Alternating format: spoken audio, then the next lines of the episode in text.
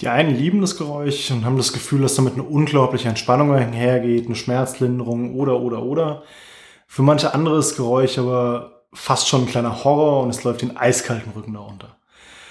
Die Rede ist vom Knacken von Gelenken, also von Blockaden oder Einrenken, also sowas wie das. Ich hoffe, es ist ein bisschen zu hören.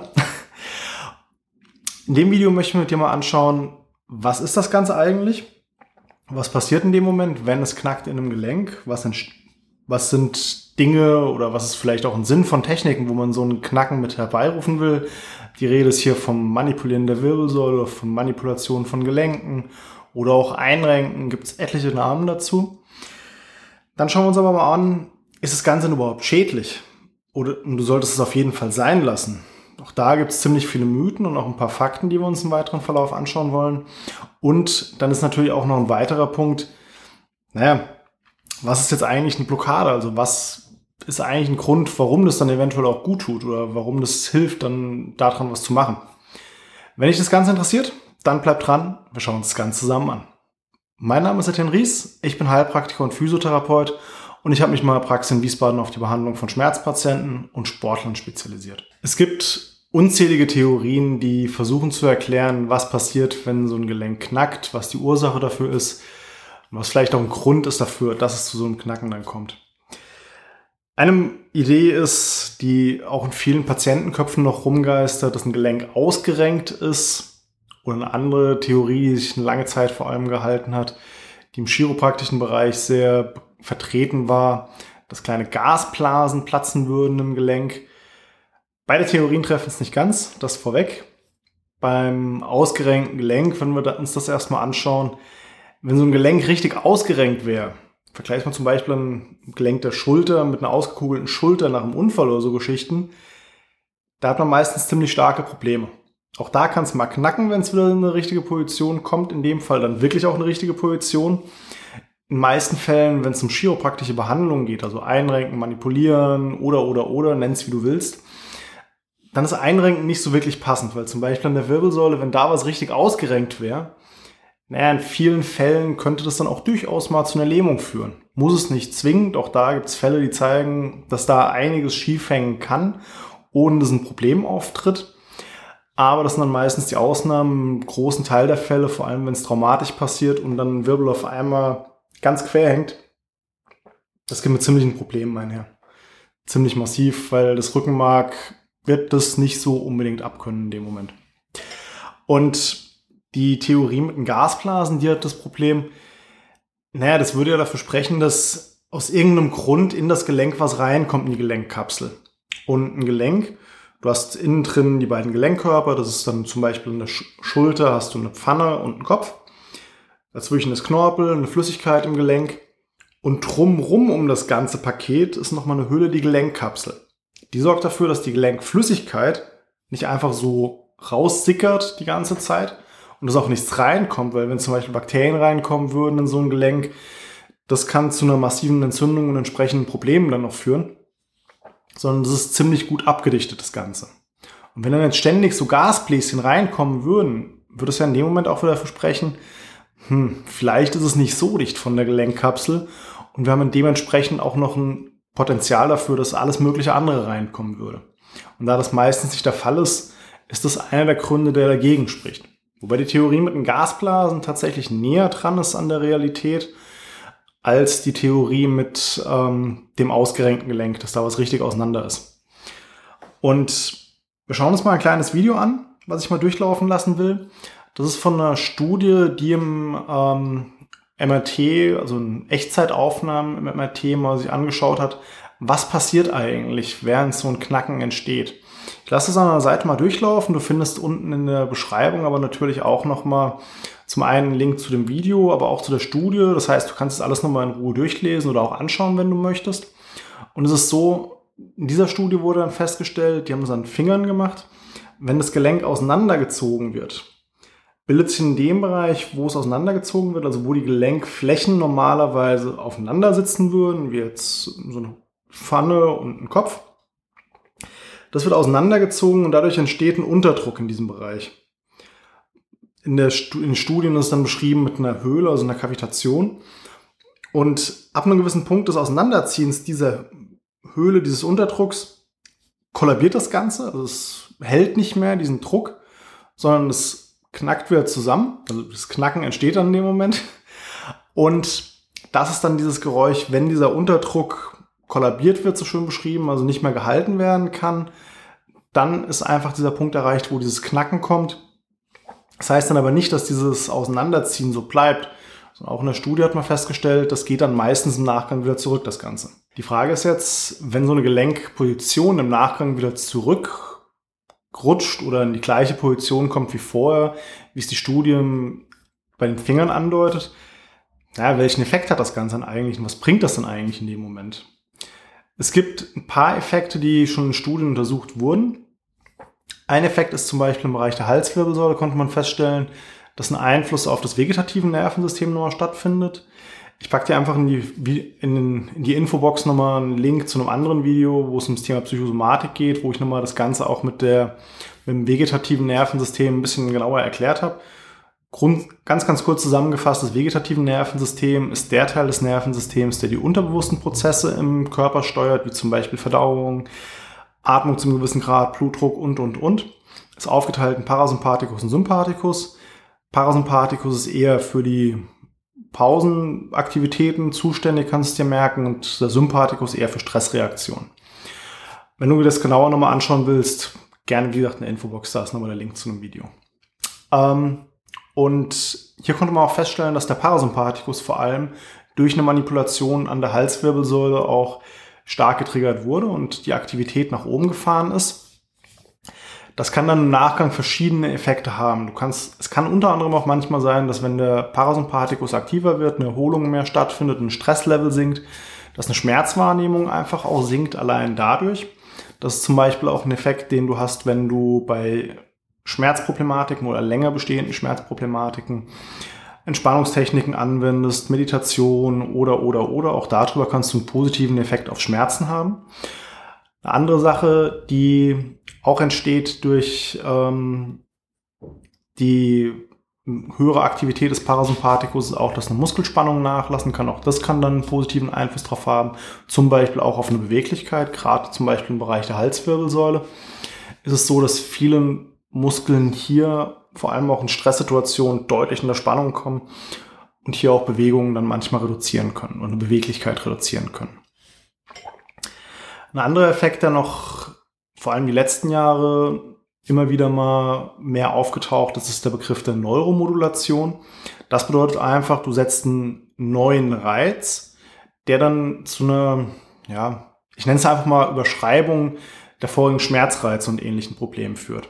Weil wenn ich so eine Unbeweglichkeit im Gelenk habe, oftmals ist es auch mit Schmerzen gekoppelt, muss nicht zwingen. Manchmal geht es auch einfach nicht weiter bei den Patienten dann.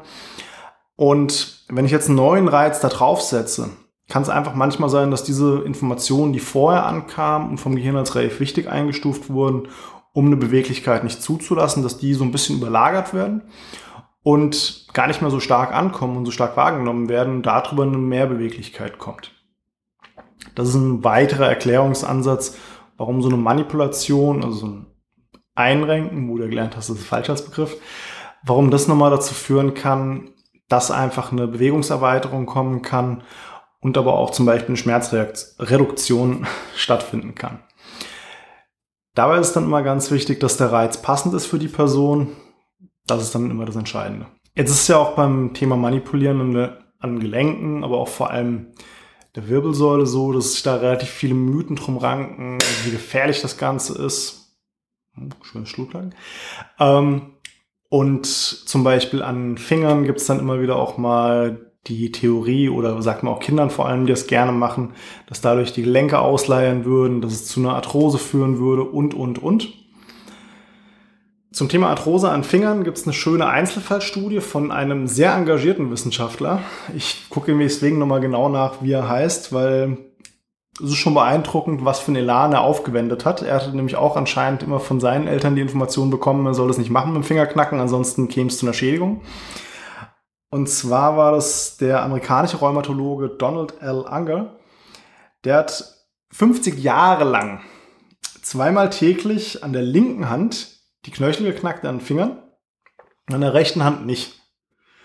und hat dann untersucht, ob es bezüglich Arthritis, also der entzündlichen Form der Arthrose, ob es da irgendwelche Unterschiede gibt oder auch bezüglich Arthrose, ob es da Unterschiede gibt in den Fingergelenken. Er hat keine Unterschiede feststellen können und 50 Jahre lang zweimal täglich das Ganze zu machen, das ist entsprechend schon ein Reiz, man sagen kann, okay, es wird das, was viele machen, wahrscheinlich überschreiten. Ähm, und klar, es ist eine Einzelfallstudie, das heißt nicht auf alle übertragbar, aber es ist schon ein gutes Indiz dafür, dass wahrscheinlich nicht großartig was passieren wird. Er wurde dafür übrigens auch ausgezeichnet mit dem sogenannten IG-Nobelpreis, den Ignorable Nobelpreisen. Ähm, das ist nochmal eine Sonderkategorie von Preisen, die verliehen wird für vor allem Fragen des Alltags, die erforscht werden, wo Forscher halt zum Beispiel wie ähm, Donald Unger einen ziemlichen Aufwand gebracht haben und auch Alltagsfragen einfach mal beantwortet haben. Sind immer sehr lustige Preisverleihungen. Auch die Verleihung an sich ist schon ein ziemlicher Klamauk. Lohnt sich auf jeden Fall, sich das mal anzuschauen, definitiv. Und auch die Studien, die da durchgeführt werden, es ist ziemlich interessant. Kann ich dir auf jeden Fall empfehlen. Und dann gibt's natürlich auch noch vor allem im Bereich der Halswirbelsäule. Auch da gibt es in der Tat ein höheres Risiko für Schädigung. Bauen wir aber auch wieder ein bisschen langsam auf das Ganze, um es dir so ein bisschen, damit du es ein bisschen einordnen kannst. Gerade an der Halswirbelsäule ist es auch für viele Patienten, wenn man da Manipulationstechniken macht. Viele haben sehr starke Bedenken, dass irgendwas geschädigt werden kann. Es gibt immer wieder mal Presseberichte über Schlaganfälle, die dadurch entstehen können oder auch Gerichtsverhandlungen, die zu dem Thema bestritten werden. Ähm, auch ich kläre meine Patienten darüber auf, dass da ein Tendenz, also ein Risiko besteht. Das ist tendenziell aber sehr, sehr gering. Und zwar ist es so, bei unter 45-Jährigen oder andersrum, die Vermutung, warum es bei Manipulationen an der Halswirbelsäule vor allem zu Schlaganfällen kommen kann oder ähnlichen Problemen, liegt daran, dass man davon ausgeht, dass eine Arterie im Bereich der Halswirbelsäule, dass es da durch die Manipulation zu einer Schädigung der Gefäßwand kommen kann und darüber sich dann peu à peu Ablagerungen bilden, die dann weiter raus zum Schlaganfall führen können. Die Arterie ist die Arteria vertebralis. Aufgrund des Verlaufs ist da einfach die Befürchtung, dass eine, ein schnell ein hoher mechanischer Reiz draufkommen kann, der dann zu diesen Einrissen der Wände führt. Es ist dann nicht so, dass es aus, also rausblutet direkt, sondern einfach die Gefäßwand, die besteht aus mehreren Lagen. Da habe ich dann die Befürchtung, dass dieser Einriss kommt und sich ein Teil ein bisschen löst. Verstrudelungen bilden sich, ein Thrombus bildet sich dann, also so ein Verklumpung, wenn du so willst. Und die kann sich dann irgendwann lösen und zu einem Schlaganfall führen. Und bei unter 45-jährigen Schlaganfallpatienten ist es so, dass bei ein bis anderthalb von 100.000 Patienten, also Leuten, die einen Schlaganfall hatten, das auf einer Schädigung, also der sogenannten Dissektion an der Arteria vertebralis, dass das der Auslöser dafür war. Du siehst also, es ist schon ziemlich gering die Gefahr, dass es an dieser Schädigung liegt, einen Schlaganfall zu kriegen unter den Schlaganfallpatienten. Und Schätzungen bezüglich ähm, trivialer Traum, also sehr geringer Alltagsbelastung oder auch Überlastung der Arterie, dass es dann zu dieser Dissektion führen kann, also dieser Geschädigung der Gefäßwand. Da geht man davon aus, dass es so 12 bis 34 Prozent der Schädigung dieser ähm, Arterie, dass das auf Trivialtraumen beruht. Und da werden dann zum Beispiel auch genannt starkes Husten oder Niesen, also übermäßig stark, ruckartige Kopfbewegungen, wo wir auch zum Beispiel jetzt bei einer Manipulation wieder sind. Ähm, das sind zum Beispiel Dinge, die da genannt werden bei. Und wie gesagt, du siehst schon, es ist ein relativ geringes Risiko. Und auch aus Tierversuchsstudien und Studien an menschlichen Leichen geht man davon aus, dass so eine Schädigung nicht auftritt, wenn das Gefäß vorher nicht, also wenn das Gefäß vorher intakt war.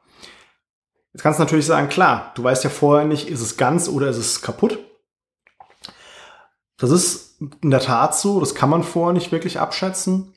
Und dementsprechend muss man auch immer individuell schauen, ist dieses Risiko, was wie, schon, wie du jetzt schon erkannt hast, schon relativ gering ist, aber doch da ist und sehr einschneidend sein kann, ist dieses Risiko es wert, diese Behandlung zu machen.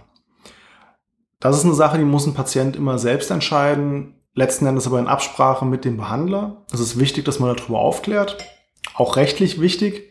Deswegen habe ich es auch bei mir im Aufklärungsbogen mit drin, weil ich vorher nie zu 100 Prozent weiß, ist es ein Bereich, wo ich eventuell drankomme. Deswegen wird es vorher schon mal besprochen, aber auch nochmal, wenn es dann dazu kommt, spreche ich mit dem Patienten nochmal drüber. Und ganz wichtig ist mir zum Beispiel auch immer dabei, ich mache es nur bei den Patienten, für die es okay ist, die sagen, das ist in Ordnung, das möchte ich. Ähm, und ich habe hab da auch ein gutes Gefühl bei. Wenn ich weiß, ein Patient ist ängstlich, taste ich mich langsam mit ihm ran.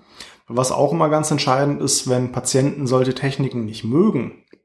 Und es muss jetzt noch nicht mal sein, dass sie rational sagen, okay, ich habe die Angst, da kriegt was kaputt, sondern einfach, sie mögen es nicht oder sie fühlen sich nicht wohl dabei. Das reicht mir schon aus zu sagen, ich mach's nicht. Weil das Problem ist dann, wenn ich einen Patient habe, wo ich so eine Technik anwenden will, der Patient muss in dem Moment schon ein gutes Stück locker lassen und mir auch ein Stück weit vertrauen. Und wenn das nicht funktioniert und ein Patient nicht locker lassen kann, ich kann nicht diesen kleinen, fein, schnellen Impuls geben, sondern brauche einfach viel mehr Kraft in dem Moment.